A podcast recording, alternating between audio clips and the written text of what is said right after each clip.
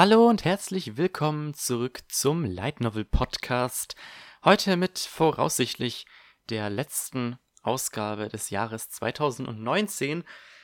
Ja, wir haben es geschafft. Das Jahr ist fast vorbei. Und langsam habe ich das Gefühl, geht überall ein, ein wenig die Puste raus. Also wenn ich so auf das News-Segment blicke, wo es tatsächlich heute nur drei Anime-Ankündigungen gibt. Dafür allerdings gab es ja letzten Monat eine weitere Minicast-Ausgabe, die allerdings nicht ganz so mini war. Die ging nämlich über eine Stunde, denn auf der Anime NYC vergangenen Monat gab es einiges an Light Novel-Lizenzen, über die ich dort geredet habe. Und ja, ich würde sagen, ohne weitere Umschweife gehen wir einfach mal zu den News für diesen Monat.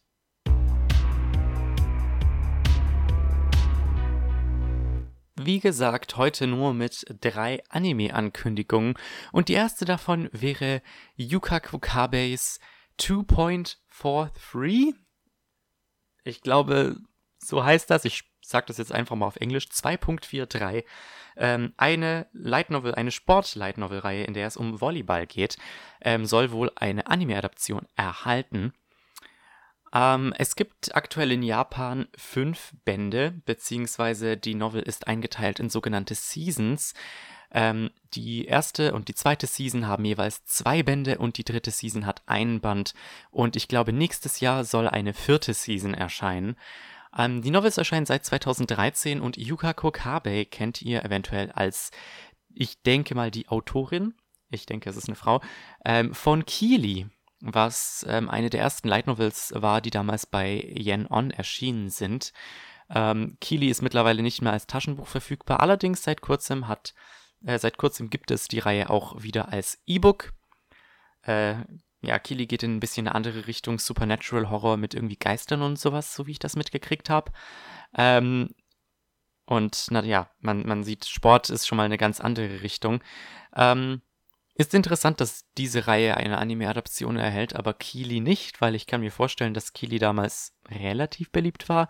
Aber naja, Machen wir weiter mit der nächsten News und das wäre ähm, die News einer etwas bekannteren Light Novel, die eine Anime-Adaption erhält. Und zwar wäre das Monster Girl Doctor. Die soll nämlich nächstes Jahr, also 2020, eine Anime-Adaption erhalten.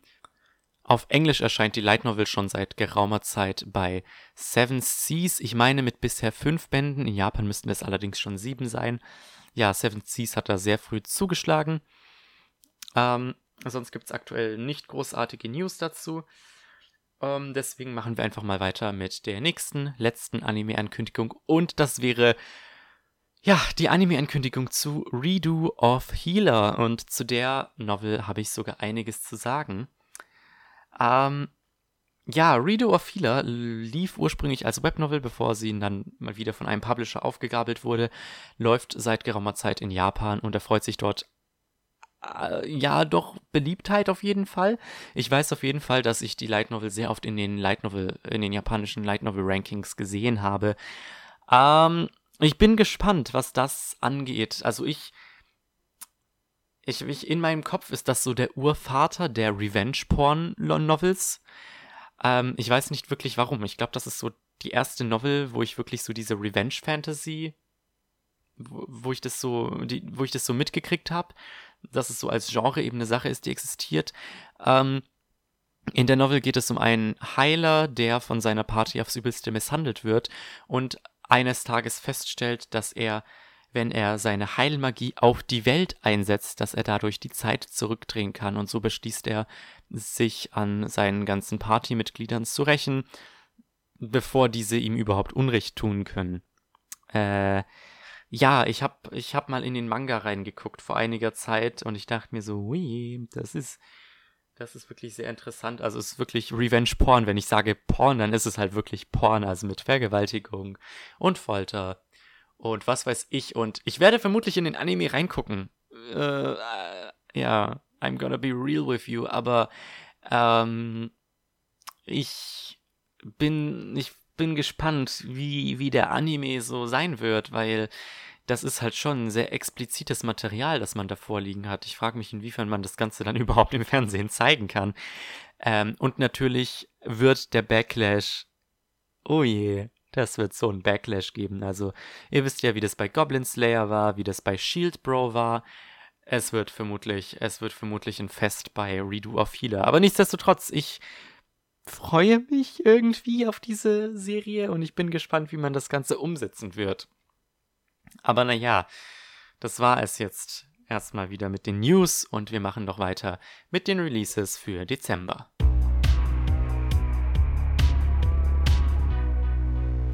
So, meiner Meinung nach ist dieser Dezember ein wenig uneventful.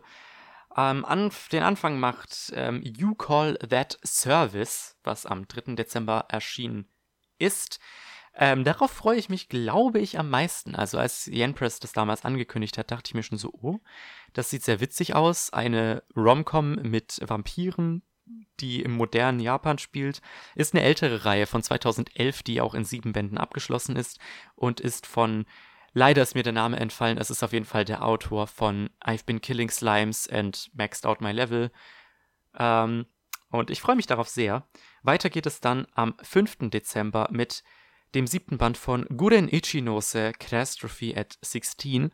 Warum ich diesen Band hier reinnehme, ähm, also okay, klar, es ist eine deutsche Light Novel, aber das ist der, der letzte Band dieser Reihe. Das ist natürlich äh, das Spin-off zu Seraph of the End, ähm, das jetzt seit zwei Jahren bei Kase erscheint und jetzt ist es eben endlich soweit. Der letzte Band erscheint auch bei Kase. Es gibt eine Fortsetzung mit dem Namen Guren Ichinose Resurrection at 19 ähm, die in Japan, glaube ich, zwei oder drei Bände hat. Allerdings hat Kasedi bisher noch nicht lizenziert, was ich sehr interessant finde. Ähm, also Light Novels scheinen bei Kase wohl auch so eine Sache zu sein. Vermutlich hat sich die zu Seraph of the End jetzt nicht so gut verkauft. Ähm, weil ansonsten hätte ich erwartet, dass sie das direkt hinterher schmeißen.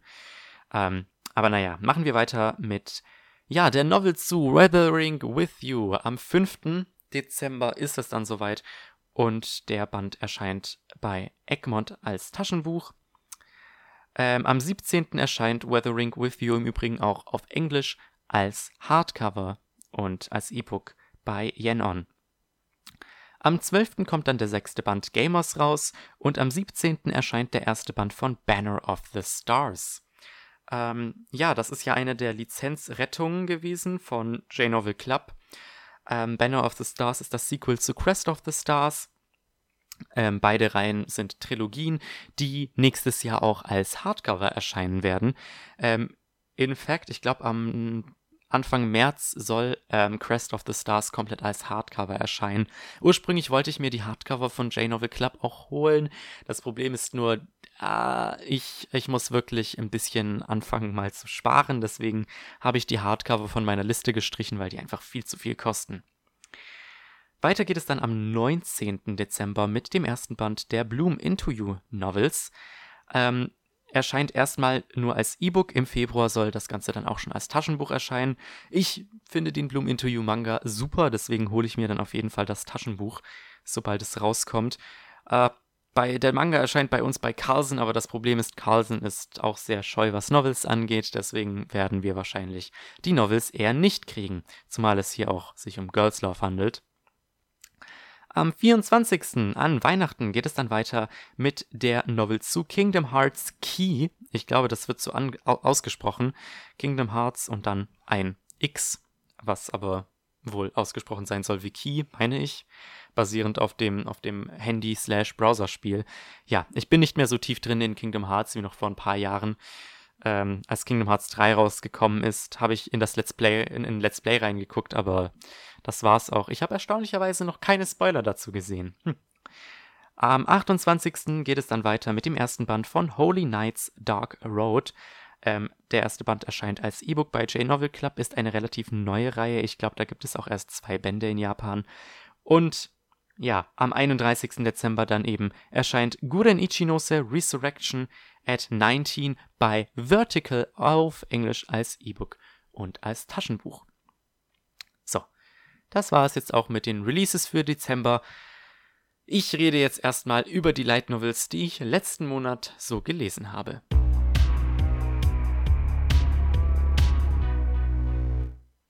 Gut, ich denke, wir fangen mal an mit dem zweiten Band von Infinite Dendrogram. Ich muss sagen, mir gefällt Infinite Dendrogram soweit. Also ich habe den dritten Band leider immer noch nicht angefangen, obwohl nächsten Monat schon der vierte erscheint. Ähm, aber ich muss sagen, nach Band 2 bin ich mir immer noch nicht so ganz sicher, wie genau ich die Reihe letzten Endes bewerten soll. Und die Sache ist die, ähm, die ersten zwei Bände waren echt unterhaltsam, aber was mir so ein bisschen fehlt, ist so ein klares Ziel vor Augen, so wirklich. Ähm,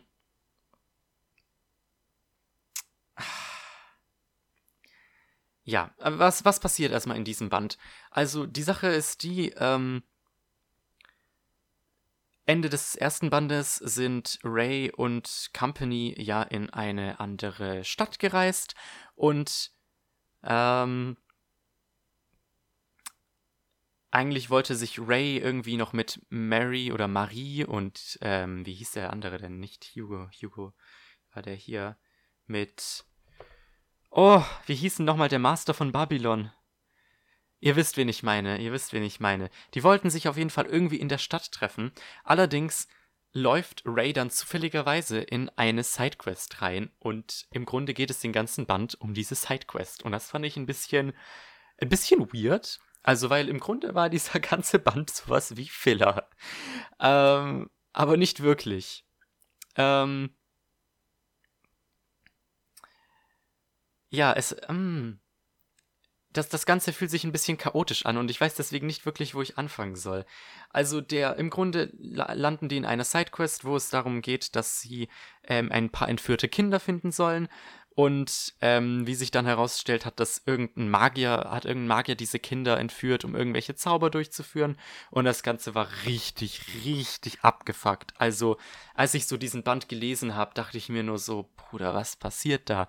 Ich meine, ich habe Torture Princess gelesen. Und ich dachte mir so, ah ja, Torture Princess im Vergleich zu dem, was hier passiert, war ja vergleichsweise echt harmlos. Vielleicht lag das auch nur daran, dass ich es einfach nicht erwartet habe, wie gory und ekelhaft das Ganze hier wird, weil das im ersten Band halt nicht so war. Aber ich war auf jeden Fall richtig, richtig krass schockiert. Und dann fand ich es vor allem richtig witzig, die ganzen, der Name von dem, die Namen von den Antagonisten waren ja Gu und May. Ich glaube, man hat die so ausgesprochen. Und ich dachte mir nach, irgendwann ist mir so aufgefallen, oh, kann es sein, dass es so ein Pan sein soll, dass die so, zu, dass denen ihre Namen zusammen Gourmet, also ähnlich ausgesprochen sein sollen wie Gourmet, weil die Kinder essen? Es war seltsam.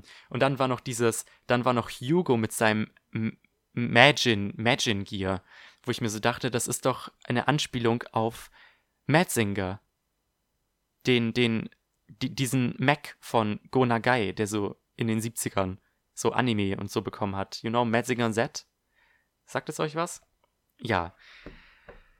Ähm, es war sehr, es war eine sehr interessante Erfahrung, dieser Band. Also ich habe ein bisschen mich dadurch quälen müssen, weil mir das Gore ein bisschen viel zu viel war. Aber ich muss sagen, die ganzen Kämpfe waren super cool.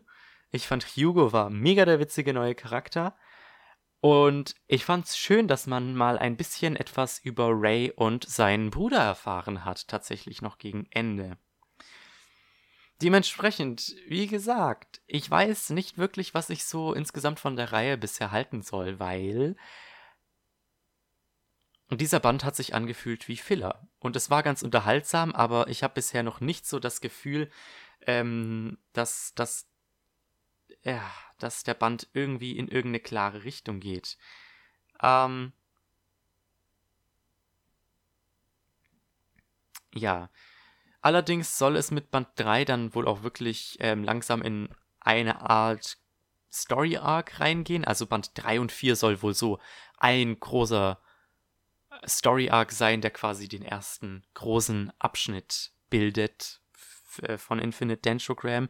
Und ich glaube, wenn der Anime im Januar dann rauskommt, ich glaube, dann wird auch Band 1 bis 4 voraussichtlich adaptiert werden. Ähm, jedenfalls, ja, ich hoffe, ich komme dazu, diesen Monat noch Band 3 zu lesen, damit ich nächsten Monat dann auch Band 4 lesen kann. Ich bin gerade ein bisschen her bei ein paar Light Novel Reihen. Ich hatte sowas wie ein sowas wie ein Reading Slump die letzten Monate, deswegen hm, ist ein bisschen ist ein bisschen nicht so schön, aber ja, Soweit nicht schlecht, diese Reihe. Nur ich weiß nicht, was ich damit anfangen soll. Und wenn es dann die nächsten Bände weiter so bleibt, kann es gut sein, dass ich aus Kostengründen die ganze Sache dann doch absäbeln muss.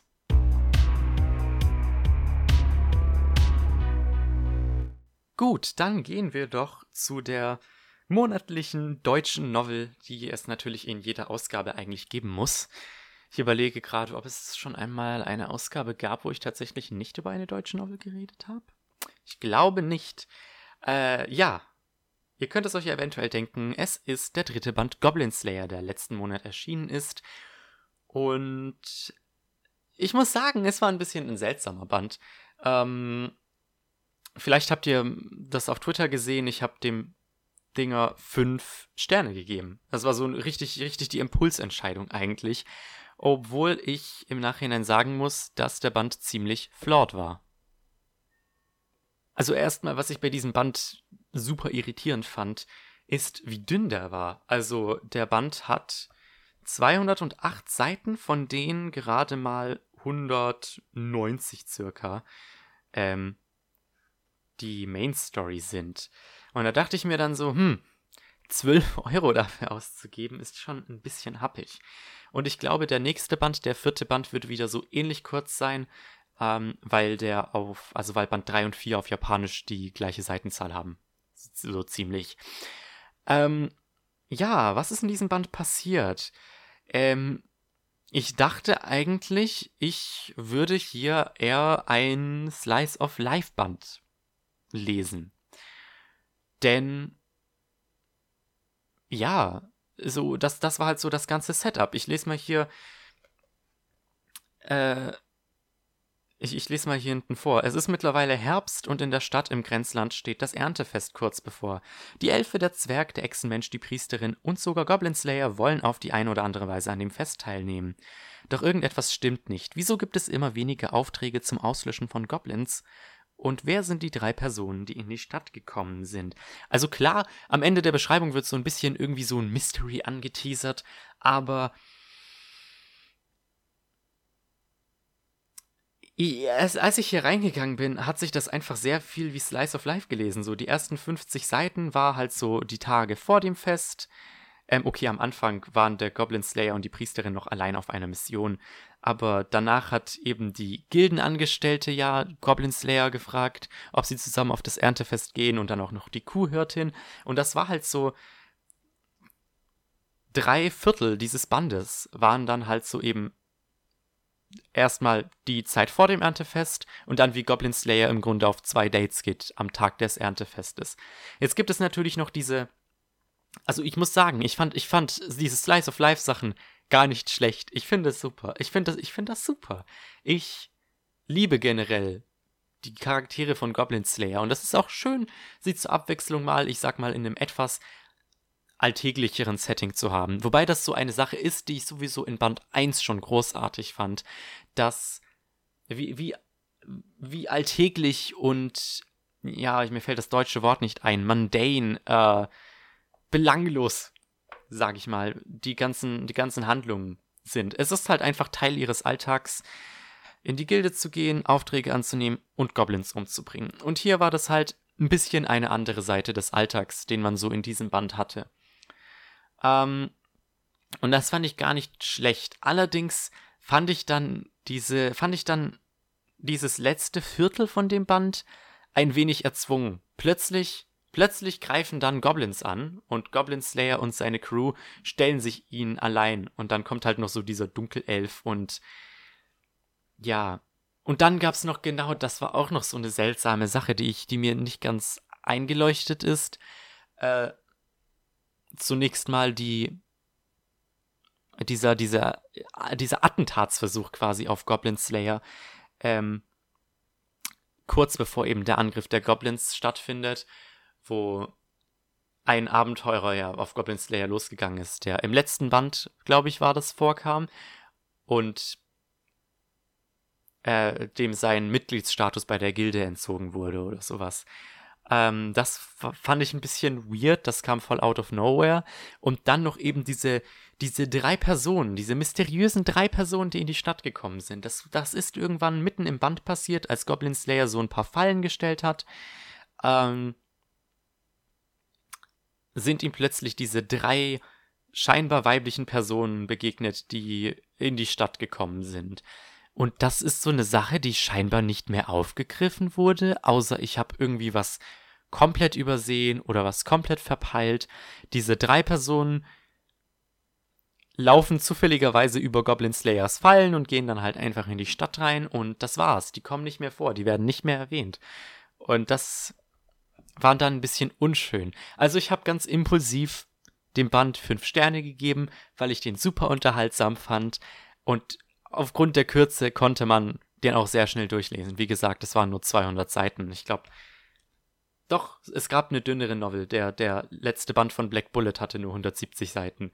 Aber ja, das, das Ganze fand ich dann ein bisschen, ein bisschen weird. Also der Band war ein bisschen unsauber. Und es scheint jetzt auch nicht wirklich so zu sein, dass das in nächster Zeit aufgelöst wird. Denn der vierte Band wird erstmal eine Short Story Collection sein ähm, der, die, die ja auch schon in dem Brand New Day Manga abgedeckt wurde. Und Band 5 erscheint dann im Mai. Auf dem soll dann wohl die OVA basieren, die im Februar in die japanischen Kinos kommt. Aber ja. Es war ein cooler Band, es war ein cooler Band, aber an manchen Stellen doch ein bisschen, ein bisschen weird, seltsam. Und ja. Hm, ich mag die Reihe trotzdem. Es ist, es ist jedes Mal schön, schön, die Reihe zu lesen. Es ist meiner Meinung nach ein bisschen was anderes. Sowohl Fantasy-mäßig ist es was anderes, als auch äh, Light Novel-mäßig ist es ein bisschen, ist es was anderes. Und das finde ich, das finde ich ähm, sehr schön. Dann machen wir doch weiter mit einem weiteren zweiten Band. Ich glaube, in dieser Ausgabe habe ich tatsächlich nur äh, bereits angefangene Serien und keine neuen Serien. Ja, es handelt sich um The Hero is Overpowered but Overly Cautious, Band 2. Ja, der erste Band erschien ja, glaube ich, im Juni und jetzt im November mit etwas Verspätung kam dann der zweite Band raus. Ich habe, letzte Ausgabe muss das gewesen sein, auch etwas über den Anime geredet, der aktuell in Japan läuft. Ich muss sagen, ich habe nicht mehr als zwei, drei Folgen geguckt, glaube ich. Ähm, und wie es scheint allerdings, äh, wird der Anime tatsächlich die ersten zwei Bände nur adaptieren. Ähm, dessen bin ich mir zumindest ziemlich sicher, denn der zweite Band endet mit, ja, beendet im Grunde diesen Story Arc von Gaia Brande oder wie diese Welt nochmal hieß. Ich glaube, die hieß so. Es war ein sehr seltsamer Name. Ähm. Oh Junge, das war ein Band. Ich muss sagen, ich bin etwas skeptisch gewesen, so das erste Drittel. Es ging im Grunde nahtlos weiter, wo der erste Band uns stehen gelassen hat. Und man merkt wirklich, dass Band 1 und 2 ziemlich klar zusammengehören. Ich muss sagen, der Humor war ein bisschen, hm, diesen Band. Ich fand vor allem diesen dummen Joke, dass Saya die ganze Zeit Rosalie oder wie sie hieß geschlagen hat. Ich fand diesen Joke einfach, ich fand ihn einfach nicht funny. Ich fand das nicht witzig. Ich fand das einfach dumm. Und äh, dann hat er das auch noch so oft gemacht. Da dachte ich mir so, hm, okay. Das ist jetzt wohl eine Sache, die diesen Band passiert. Aber abgesehen davon ging es ja drunter und drüber, diesen Band. Ähm, während der erste Band ja deutlich äh, Comedy-orientierter war, war der zweite Band. Ja, da ging es ein bisschen ernster zu. Unter anderem hatte man einige echt furchteinflößende Monster, muss ich schon sagen. Äh, es ging ein bisschen brutaler zu. Und aber man hat tatsächlich Backstory bekommen von Seiya und Rista. Und ich sag's euch. Das, das, war, das war mein Shit. Ich liebe, ich liebe die Backstory, die man den beiden gegeben hat. Ich, Ich meine, ich habe die beiden davor schon ein kleines bisschen geschippt, aber jetzt nachdem diese Backstory kam, dass sie quasi Star-Crossed Lovers sind, denke ich mir so, oh, oh mein Gott. Ich will, dass die beiden einfach nur glücklich sind. Ähm, ja, also ich fand, ich fand diese, diese Enthüllung, was Seiya angeht, äh, super. Also man hat damit super begründet, warum, warum er eben so overly cautious geworden ist. Und in gewisser Weise hat man auch so ein bisschen erklärt, warum warum Rista sich so zu Seiya hinzugezogen fühlt, obwohl Seiya ein bisschen, ja, ein Arschloch ist eigentlich. Ähm, und deswegen war dann auch so der ganze, das ganze Finale war so richtig emotional und ich war nur so, oh mein Gott, was passiert hier nur? Ich meine, ich wusste, dass Seiya nicht stirbt, weil, obviously, er ist der Protagonist der Reihe und er ist auf den Covern der nächsten vier Bände halt auch noch drauf und deswegen, ähm, ja, wusste ich, dass ihm nichts passieren wird. Aber ich bin, ich war super, ich war super zufrieden mit damit, wie das Ganze aufgelöst wurde. Ähm, ich bin jetzt ehrlich gesagt wieder ein bisschen besorgt, weil das wieder einer dieser Fälle ist, wo man klar merkt, dass hier das Ende der Reihe, also ähm, Overpowered Hero wurde ja ursprünglich auch online veröffentlicht als Webnovel und man merkte hier halt auch wieder ein bisschen, ja, hier ist das Ende eigentlich gewesen. Und jetzt geht die Light Novel allerdings noch ein bisschen weiter. Ähm, ich bin gespannt, wie es weitergehen wird mit Band 3 und ja, den folgenden Bänden. Ich muss sagen, ich vermisse Mash und Elulu und so weiter ein bisschen. Also ich denke, ich werde sie vermissen. Ähm, aber man hat ja noch die ganzen Göttinnen. Äh, wie Aria und äh, Ardenella und Valkyrie und so weiter. Ähm, mit denen wird das Ganze sicher noch ein bisschen heiterer sein, die nächsten Bände. Aber ich bin gespannt, wie es weitergeht. Ich werde auf jeden Fall Band 3, denke ich, ähm, mir zulegen, auch wenn es sehr tempting ist, die Reihe jetzt einfach liegen zu lassen, weil Geld. Also wirklich, ich muss, ich bin gerade wirklich aktiv am Heruntercutten von Light Novels und Mangas, die ich lese, weil ich wirklich ja, weil ich wirklich äh, nicht so viel Geld ausgeben will dafür. Aber ich glaube, die Reihe ist ja auch nicht so lang. In Japan sind es, wie gesagt, erst sechs Bände und Band 3 erscheint jetzt schon im, im Februar, glaube ich. Deswegen werde ich da definitiv auch nochmal reingucken. Aber ja, ähm, ich werde, glaube ich, dann so um Weihnachten rum, werde ich, glaube ich, den Anime dann auch fertig gucken. Ähm, es, es ist einfach, es war super unterhaltsam. Ich, ich bin ein bisschen besorgt, dass die Comedy, die hat schon jetzt im zweiten Band, muss man sagen, ein bisschen geschwächelt. Ähm, und ich frage mich vor allem, wie man dann halt in Band 3 da noch irgendwie so einen draufsetzen kann, was eben so den Plot angeht und irgendwelche Plot-Twists und sowas, weil Band 2 das Ganze halt schon ausgereizt hat. Man weiß halt jetzt so, was mit Riester die Sache ist. Man weiß jetzt, was mit, mit ähm, Seiya die Sache ist. Im Grunde er, er, erzählen halt die ersten zwei Bände eine komplett in sich abgeschlossene Story. Das Einzige, was es jetzt noch geben könnte, wäre eine Romance zwischen Riester und Seiya. Aber das Problem ist halt hier, ich glaube nicht, dass es darauf hinauslaufen wird. Ich glaube, das wird sich sehr lange ziehen, dass, dass da einfach nichts zwischen den beiden passiert. Und deswegen ja, bin ich gespannt, wie eben wie Band 3 ist, aber es kann auch gut möglich sein, dass ich dann irgendwann sage, nee, jetzt reicht's mir so langsam auch. genau.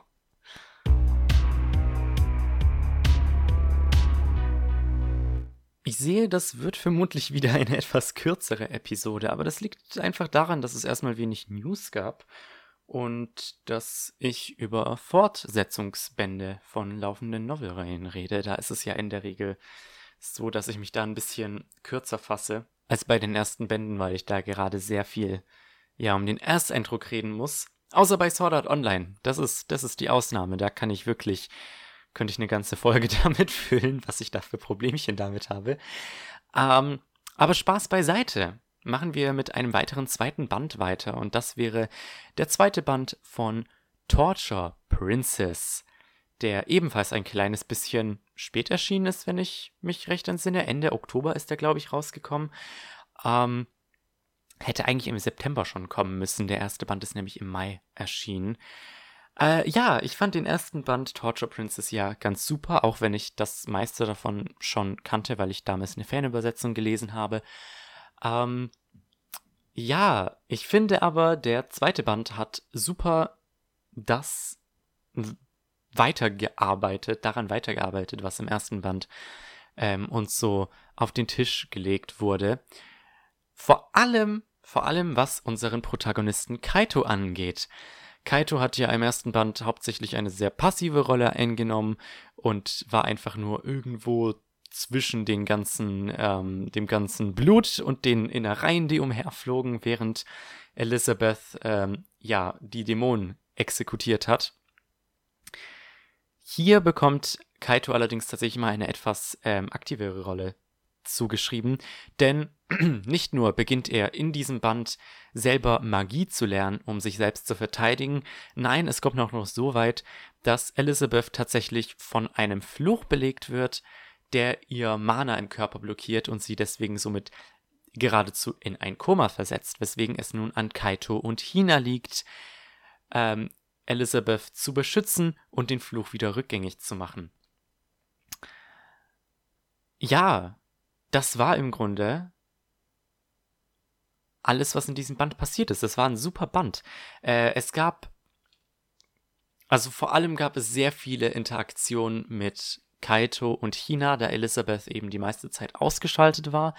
Ich fand die Interaktionen mit Kaito und Hina super und ich bin wieder so in diesem Modus, wo ich mir so denke, hm, schippe ich das jetzt oder schippe ich es nicht? Weil diese Interaktionen waren super wholesome, aber dann denke ich halt wiederum daran, dass Hina eigentlich nur eine Puppe ist und eigentlich nur darauf programmiert ist, Kaito zu lieben, bedingungslos. Und das ist ein bisschen, das finde ich ein bisschen unangenehm, die ganze Sache.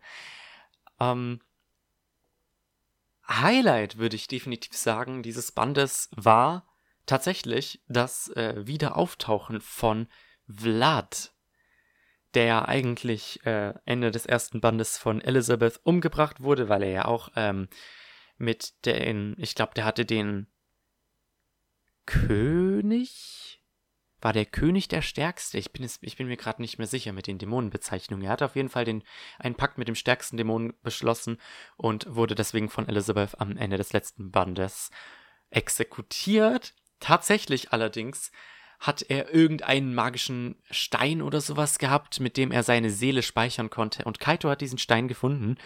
Ähm, Elizabeth allerdings nichts Bescheid gesagt und hat dann mit Vlad reden können, der ihm dann Magie beigebracht hat. Und tatsächlich hat Kaito dann im Laufe des Bandes einen Pakt mit dem Dämonenkönig höchst selbst geschlossen, um Elizabeth beschützen zu können. Und das fand ich, fand ich war eine sehr coole und sehr interessante Entwicklung. Und ich bin gespannt, in welche Richtung die Reihe damit gehen wird. Generell bin ich gespannt, in was für eine Richtung die Reihe gehen will, weil bisher entwickelt sich die Reihe ein wenig, ein wenig unvorhersehbar. Weil man, man stellt sich natürlich vor, dass, ja, es gibt äh, 14 Dämonenkönige und dann denkt man sich natürlich eigentlich, dass in jedem Band es einfach um einen Dämonenkönig geht. Jetzt sind allerdings im ersten Band schon, glaube ich, drei gestorben und im in diesem Band sind es, glaube ich, auch wieder drei gewesen. Und dann hat ja wiederum Kaito einen Pakt mit einem, mit dem, mit dem eben dem obersten Dämonen geschlossen. Und da frage ich mich natürlich, in was für eine Richtung das Ganze gehen wird. Jetzt ist natürlich auch bekannt geworden, dass ähm, Torture Princess mit dem neunten Band, der nächstes Jahr voraussichtlich erscheinen wird, dass Torture Princess damit enden wird. Und äh, was ich auch eben bei dieser Ankündigung erfahren habe, ist, dass Torture Princess quasi in, in Trilogien eingeteilt ist. Also Band 1 bis 3 sind sowas wie ein großer Arc, Band 4 bis 6 und dann halt Band 7 bis 9. Und ich bin dann eben gespannt, was der nächste Band uns in dieser Hinsicht bringen wird. Interessant war eben hier auch, dass sich der Band strukturell ein bisschen vom ersten äh, unterschieden hat. Der erste war meiner Meinung nach noch so ein bisschen episodischer. Also ich hatte das Gefühl, die ersten, die, ja, im Grunde die Kapitel des ersten Bandes waren alle so ein bisschen in sich geschlossen, hatten äh, ja eben eigene Handlungsstränge. Aber der zweite war insgesamt viel viel dichter, was den Plot an, anging. Ähm, ja, eben diese ganze Sache, dass Elizabeth größtenteils im Koma lag und dass Kaito begonnen hat, Magie zu lernen und sich mit einem Dämon äh, verbündet hat. Ähm, eine Sache, die ich im Übrigen noch anmerken will, ist die Rolle des, ähm, des Butchers, des Metzgers, genau. Der kam im ersten Band ja nur so am Rande vor, allerdings kam er in diesem Band tatsächlich sehr häufig vor. Hat immer wieder mal äh, Auftritte, größere Auftritte gehabt. Und ich frage mich dann, was letzten Endes dem seine Rolle eigentlich sein wird, weil man weiß nichts über ihn. Man weiß halt nur, dass so eben Elizabeth sein Kunde ist, seine Kundin. Und ja,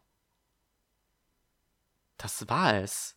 Man, man weiß nicht, wie er ihr gegenüber so steht, was er davon hält, dass sie eben Leute foltert, was er davon, was er von den Dämonen hält und so weiter. Und ich bin, ich, ich fand das sehr interessant. Ich frage mich, ob mit dem, ob da irgendwas vorbereitet wird für den nächsten Band oder vielleicht auch für einen der späteren Bände. Auf jeden Fall ähm, der zweite Band war auch wieder super, hat sich definitiv ein bisschen mit dem Gore zurückgenommen, hatte ich das Gefühl. Vielleicht liegt es auch aber einfach daran, dass es hier eine große Story ist und nicht mehrere kleine und es deswegen halt nicht so viel Raum für.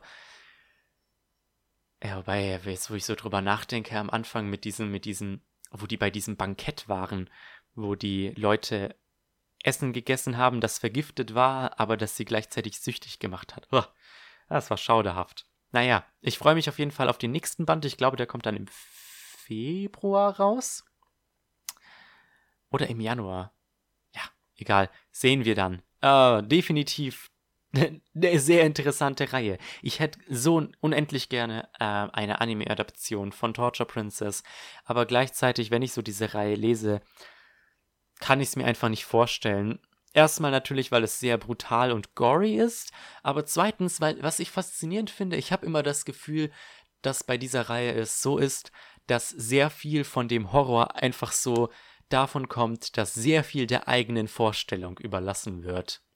Durch das Lesen eben, weil man sieht tatsächlich die Monster nie. Es, ich meine, es ist eine Light Novel, es gibt Illustrationen, aber man hat bisher keines der Monster gesehen. Und das, das finde ich, macht sehr viel, sehr viel davon aus. Ich muss mal in den Manga reingucken. Ich habe die ersten paar Kapitel mal gelesen gehabt, aber ich muss den mal komplett durchlesen, um zu sehen, wie die Monster da umgesetzt wurden. Aber gut, gut, gut. Machen wir weiter mit der nächsten Light Novel für diese Episode.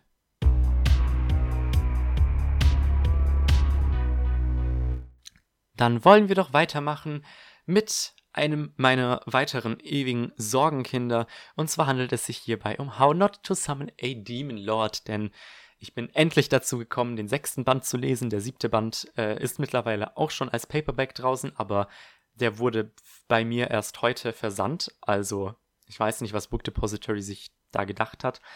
Ähm, aber ja, der kommt wahrscheinlich dann erst im Laufe der nächsten ein, zwei Wochen. Ähm, ja, der sechste Band bringt diesen Story Arc zu Ende. Diesen Story Arc, der, der jetzt für die letzten, der jetzt die letzten drei Bände lief. Um die Kirche, um Lumakina. Und ja, ich würde sagen, das war ein, ein würdiger, würdiger Abschluss. Auch wenn ich sagen muss, hm, ich hatte ein paar Problemchen mit diesem nicht zwingend mit diesem Story, doch, vielleicht auch ein bisschen mit diesem Story-Arc. Also ich finde, so im Nachhinein muss ich sagen, dass Band 5 ein bisschen geschwächelt hat, wenn man vergleicht mit Band 6. Was ich aber bei Band 6 das größte Problem war, äh, fand, das größte, was ich beim, bei Band 6 fand, dass das größte Problem war, ich kann kein Deutsch, es tut mir so leid. Das größte Problem bei diesem sechsten Band war, dass der sehr kurz war, denn der Band hatte tatsächlich nur 220 Seiten und ist damit bisher der kürzeste in der Reihe. Und für einen Abschlussband, hm, war es ein bisschen mager. Also ich fand halt vor allem, also, genau, es gab eine Szene, die mir besonders ins Auge stach. Die Sache ist die, dass Diablo and Company in diesem Band wieder nach Faltrat zurückkehren und dann denkt man sich natürlich, toll, dann, dann, dann sieht man endlich mal wieder Edelgard und Clem wieder, aber nee. Also man, man sieht sie, weil es eine Illustration von Clem gibt.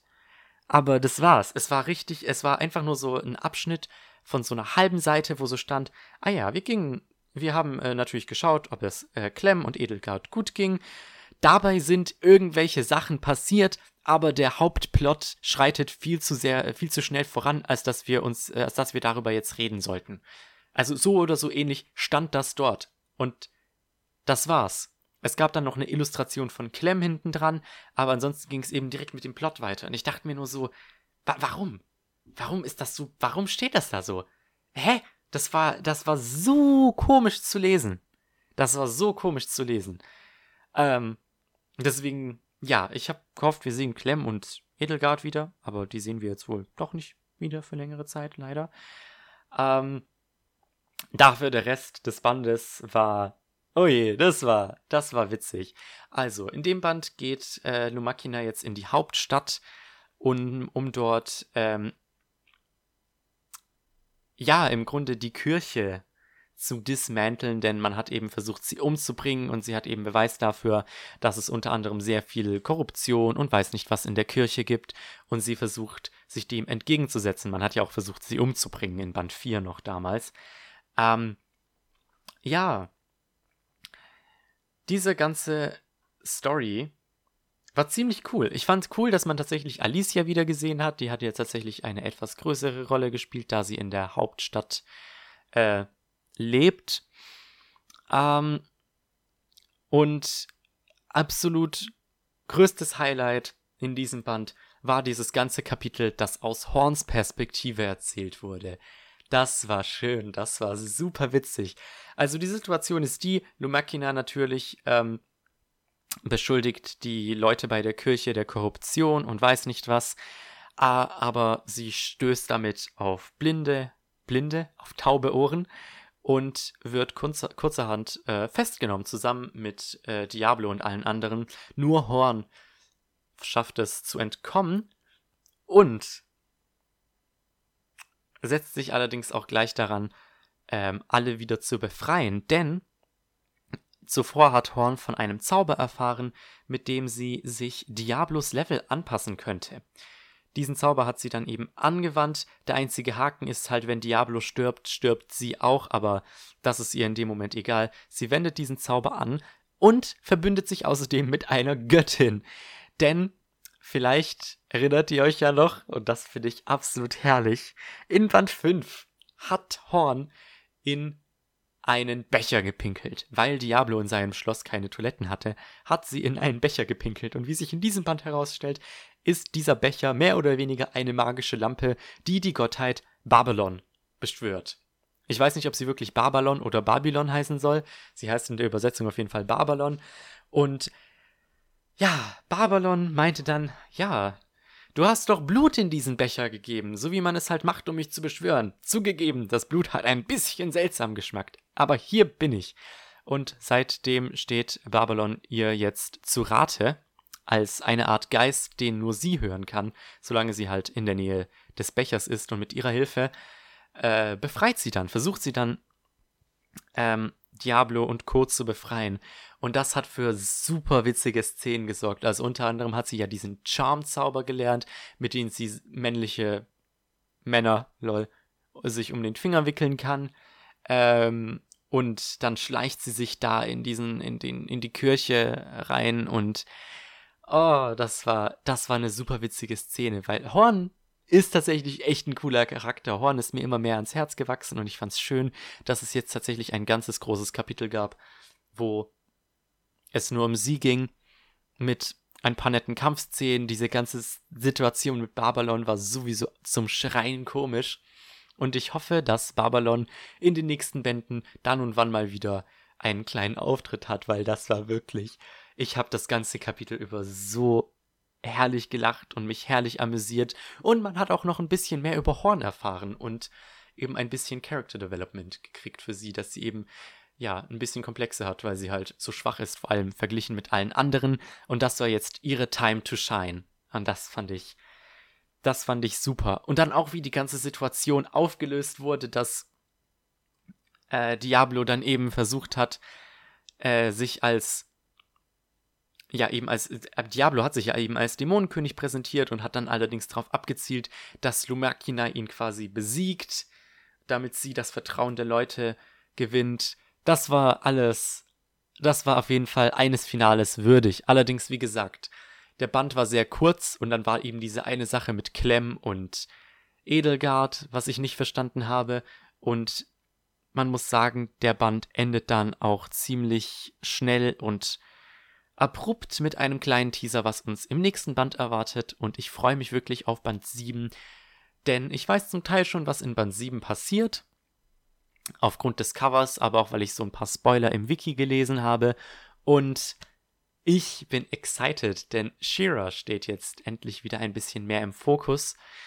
Ähm, das muss man halt sagen. Es war jetzt ein bisschen, es wurden ein paar viele Charaktere eingeführt. Also man hat jetzt eben Shira und Rem weiterhin gehabt, aber dann noch Lumakina und Rose und Horn und jetzt kam ja auch wieder Alicia ein bisschen vor. Ähm, und ich bin gespannt, wie es weitergeht in der Hinsicht. Lumakina soll jetzt auch wieder ein bisschen zurücktreten, wenn man das so sagen kann. Und ich bin gespannt, wie das die nächsten Bände weitergeht. Oh, eine Sache, die mir gerade wieder eingefallen ist, die ich vergessen habe zu erwähnen. Diese, diese Sexszene am Anfang. oh. Und am Ende auch nochmal mit Rem. Das war ja, also ist das, ich war so fasziniert davon, wie Yukiya Murasaki es geschafft hat, im Grunde eine Nicht-Sex-Szene zu schreiben, dadurch, dass man, man wusste, was man wusste, klar, was Sache war aber weil es halt eben keine Hentai-Novel sein durfte, wobei mir das auch nichts ausgemacht hätte, äh, musste das Ganze ein bisschen schön verpackt werden. Deswegen hat zum Beispiel die gute Laminitus am Anfang dieses Bandes ja Diabolos rechten Arm zwischen ihre Brüste genommen. Ja, das ist eine Sache, die so passiert ist. Äh, das fand ich, das fand ich zum Schreien komisch. Und ich finde es ein bisschen schade, dass es tatsächlich keine Hentai-Novel geworden ist, weil ich, ich meine, klar, die Beschreibungen lassen sehr wenig für, äh, für die Vorstellung übrig, aber trotzdem, man könnte auch einfach sagen, wie das ist. Das finde ich ein bisschen schade. Ansonsten ja, feucht, fröhlich, wie immer geht's weiter. Ich habe unendlich Spaß mit dieser Light Novel Reihe und freue mich definitiv auf die weiteren Bände. Ähm, ja, Band 7 ist wie gesagt schon draußen. Da bin ich sehr gespannt. Das wird wohl ein sehr großer Band, wenn man das so sagen kann. Und ansonsten hoffe ich, dass es vielleicht irgendwann mal eine zweite Staffel von dieser Reihe gibt. Weil ich fand den Anime echt super. Und ich denke, wenn der Anime eine zweite Staffel kriegt, sollte er definitiv mit Band 7 enden. Und dann hätte man sogar einen relativ zufriedenstellenden Abschluss für die ganze Situation. Ja, ja.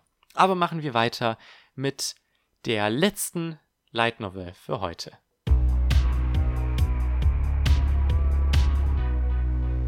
Ja, ja, wie gesagt, diese Episode muss leider auch schon zu einem Ende kommen, denn die letzte Novel, die ich letzten Monat gelesen habe, war Mushoku Tensei, der dritte Band. Ja, als, äh, als ich den in die Hände gekriegt habe, habe ich ganz optimistisch auf Twitter gepostet, Oh, der Band hat ja 400 Seiten. Das bedeutet, dass es jetzt richtig losgeht. Tja, so ganz stimmt es leider nicht.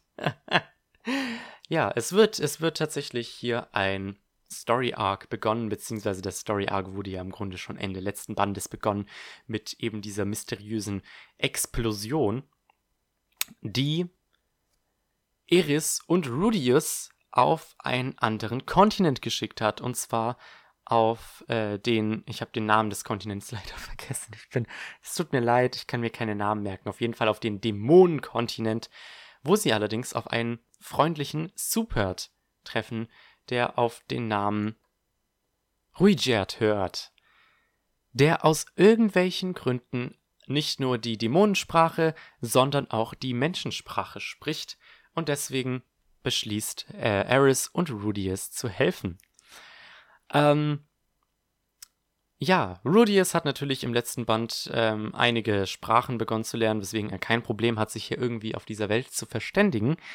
Ähm, Und die drei beschließen, dass, wenn sie die Reise auf den anderen Kontinent antreten wollen, die mindestens ein halbes Jahr dauern würde, sie vielleicht erstmal sich einen Job suchen sollten, weswegen sie in einer nahegelegenen Stadt äh, sich als Abenteurer anmelden, um ja Aufträge zu erledigen und Geld zu kriegen und im äh, Rang bei der Gilde aufzusteigen, um eben besser bezahlte Aufträge kriegen zu können, wenn sie in eine andere Stadt reisen. Ähm, ja, ich habe wirklich, ich war ja wirklich die ersten zwei Bände von Mushoku Tensei wirklich überrascht, wie gut Mushoku Tensei, ich sag mal, Filler handelt. Und das muss ich auch hier wieder sagen, denn man erwartet natürlich, dass Rudius und Eris so schnell wie möglich versuchen, irgendwie einen Weg zurückzufinden. Allerdings verbringen sie den Großteil dieses Bandes in dieser einen Stadt, wo sie Aufträge ähm, bei der Gilde annehmen und Geld verdienen. Das ist im Grunde alles, was in diesem Band so die meiste Zeit passiert. Und ich fand das Ganze ganz interessant, weil man erfährt eben so ein paar Dinge über diese Dämonen, die dort leben, über die Supert. Es gab ja da irgendwie so einen Krieg zwischen den Menschen und den Supert und man erfährt eben ähm, jetzt über äh, Ruijert, äh, was eben die Wahrheit hinter diesem Krieg ist, dass ähm, er und seine Kumpanen von einem, einer Art Fluch belegt wurden und weiß nicht was, der sie eben dazu gebracht hat, zu Berserkern zu werden. Und Ruijert versucht im Grunde seit 500 Jahren das Ansehen der Supert ähm, ja, zu bessern. Und Rudius beschließt eben im Austausch dafür, dass äh, Ruijert die äh, die beiden begleitet, versucht eben Rudius ihm bei dieser Mission zu helfen, dass die Supert ein besseres Ansehen gewinnen. Ich finde, Ruijert war eine super Addition zum Hauptcast. Ich liebe ihn. Es ist, es ist richtig witzig, weil der ist eigentlich so dieser Stone Cold Warrior und hat so eine ziemlich ja, negative Ansicht, sagen wir mal, was so die Welt angeht, halt einfach, weil seine Rasse nicht die beliebteste ist und er glaubt nicht, dass er da irgendwie großartig was dran ändern kann. Aber dann wiederum zum Beispiel äh, liebt er Kinder und ich, und das waren einfach so super Kontraste, die seinen Charakter echt super witzig gemacht haben. Und ich muss sagen, ich habe ein klitzekleines bisschen Angst, was ihn angeht, denn ich weiß, dass Mushoku Tensei noch Major Character Deaths haben soll. Und ich habe Angst, dass er es ist, weil ich ihn so sehr lieb gewonnen habe innerhalb dieses einen Bandes. Und ich, ja, ich wünsche mir einfach nur das Beste für ihn. Weil er so sweet ist. Und halt trotzdem aufgrund seiner Rasse halt diskriminiert wird. Und sowas. Äh, ja, er begleitet auf jeden Fall äh, weiterhin Eris und Rudius auf ihrer Reise. Und ähm, ich bin deswegen wirklich gespannt auf die nächsten Bände, was, was, was uns dort noch so erwartet. Allerdings muss ich sagen, ich hatte wirklich ähm, ein paar Problemchen mit diesem Band. Das erste kleinere Problemchen ist, dass auf der äh, Farbdoppelseite am Anfang Paul Zenith, Roxy und Ghislaine auch gelistet sind als Charaktere. Und ich dachte mir so, oh, schön. Dann kommen vor allem Paul und Zenith auch wieder vor, ähm, weil die seit Band 1 nicht mehr richtig vorkamen. Genauso wie Roxy eigentlich. Aber Pustekuchen. Die vier kommen hier nicht vor. Man äh, begegnet nur Roxys Familie zu Beginn, was ich auch sehr cool fand. Ähm, und ich bin gespannt, wie das dann ist, wenn Rudius Roxy wieder trifft und dann sie ein bisschen über ihre Familie reden. Aber das äh, größere Problem, das ich habe mit diesem Band, ist, dass es unglaublich viel Plot-Conveniences hier gibt. Äh, Rudius überlegt sich eben, wie er, ähm, äh, wie er Ruijert helfen kann, dass seine, dass seine Rasse wieder ein wenig beliebter wird quasi. Und was das angeht, sind halt äh, erstmal war der Plan ja, dass sie sich die Haare, dass er sich die Haare färbt, dass sie nicht mehr grün sind, sondern blau, dass er eben nicht mehr als Ruijert erkannt wird, sondern als quasi ein, ein Imposter, ein Nachmacher. Ähm, wo ich mir schon so dachte, okay, kann man machen. Aber dann gab es immer wieder so Situationen, wo ich mir so dachte, warum, warum funktioniert das so? Es gab vor allem richtig viele, ähm, oder was heißt richtig viele, einige Szenen, wo Rudius irgendetwas zu ähm, Ruijat sagt und Ruijat das vollkommen fehlinterpretiert, aber es dann trotzdem irgendwie das bewirkt, was Rudius erreichen wollte dadurch. Und das waren so Sachen, wo ich mir so dachte, okay, das ist ein bisschen weird. Also es gab wirklich so ein paar Stellen in dem Buch, wo ich mir so dachte, das ist so, das ist ein bisschen erzwungen gewesen. Mm, aber ansonsten, äh, ein toller Band dafür, dass es eben Filler war. Ich fand auch die beiden, äh, oder was heißt die beiden, die drei neuen Charaktere, Nokopara, ähm, wie hieß denn der Echsenmensch nochmal? äh, Nukopara Jalil, so hieß der Echsenmensch. Äh, und es gab noch so eine Wespenlady, aber die hat aus irgendeinem Grund keine Illustration bekommen, was ich nicht ganz verstehe, weil die mindestens genauso relevant war. Das waren super Editions. Ich fand deren ihre Plotline echt cool. Ich fand auch so diese Plotline mit den Kindern ganz cool.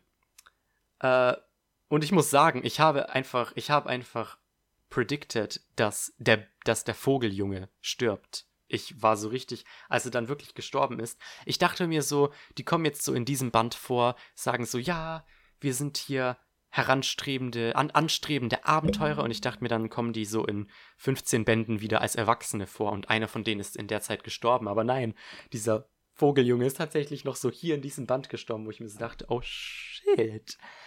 Also ich denke, ich, ich hoffe, dass äh, das ein bisschen andeutet, dass Mushoku Tensei sich tatsächlich nicht vor Blutvergießen scheut. Und wie gesagt, ich weiß auf jeden Fall, dass es einen Major Character Death geben wird, auch wenn ich nicht weiß, wer es ist. Und deswegen bin ich sehr gespannt, was die nächsten Bände angeht. Ich hoffe, jetzt geht die Reise wirklich los.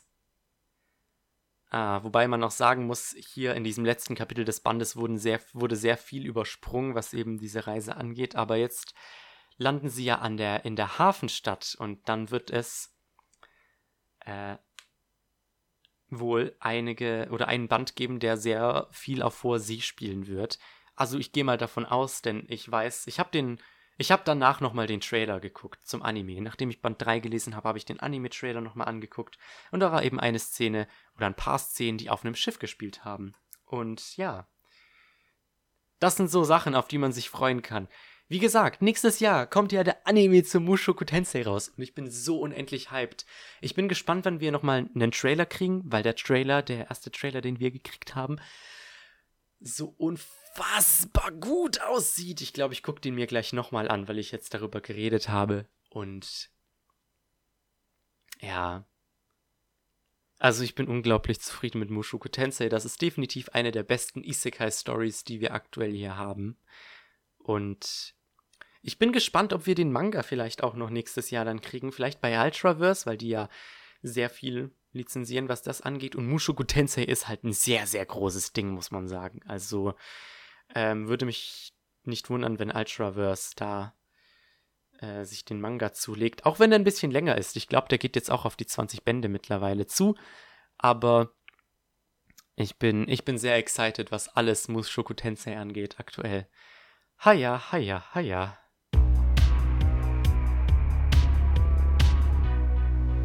Söhnele, das war's aber jetzt tatsächlich auch schon mit dieser relativ kurzen Light Novel Podcast Ausgabe der letzten in diesem Jahr.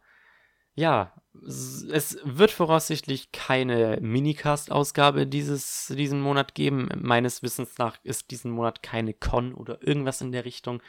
Dafür geht es regulär äh, um Neujahr rum weiter. Ähm, dieses Jahr bin ich tatsächlich an Silvester voraussichtlich hier und kann aufnehmen. Das heißt, die Episode sollte dann nicht mit so einer kranken Verspätung kommen. Ähm, und ja, ich bedanke mich nach, nach wie vor für eure Unterstützung. Ich habe den Podcast 2018 angefangen und jetzt geht es bald in 2020 rein. Ähm, ja, wie immer Daumen nach oben, wenn ihr das Ganze auf YouTube guckt. Schaut auf dem Twitter at lightnovelcast vorbei oder auch auf ähm, germanlndb.wordpress.com. Dort sind für diesen Monat wieder ein paar Light Novel Reviews geplant. Mal schauen, ob es so wie geplant äh, weitergeht dort. Äh, ja, es, es sind ein paar Unvorhersehbarkeiten aufgetaucht. Ähm, aber nichtsdestotrotz, ich hoffe, wir sehen uns dann in der nächsten Podcast-Ausgabe wieder. Die wird dann vielleicht ein bisschen länger. Mal schauen. Äh, es gibt ja wieder einige neue Releases diesen Monat, die bei mir landen und ich hänge ein klein wenig auch hinterher mit ein paar Light Novel Reihen, die ich jetzt versuche nachzuholen. Es ja, die letzten paar Wochen war uni unglaublich stressig, weil ich ähm, durch ein paar Seminare zwei zusätzliche Unitage bekommen habe, was mir gar nicht geschmeckt hat, aber jetzt jetzt sollte es langsam wieder gehen. Aber ich ich schweife mal wieder ab. Wie gesagt, Twitter, die Website und wir sehen uns dann hoffentlich nächsten Monat wieder. Bis dann und ciao.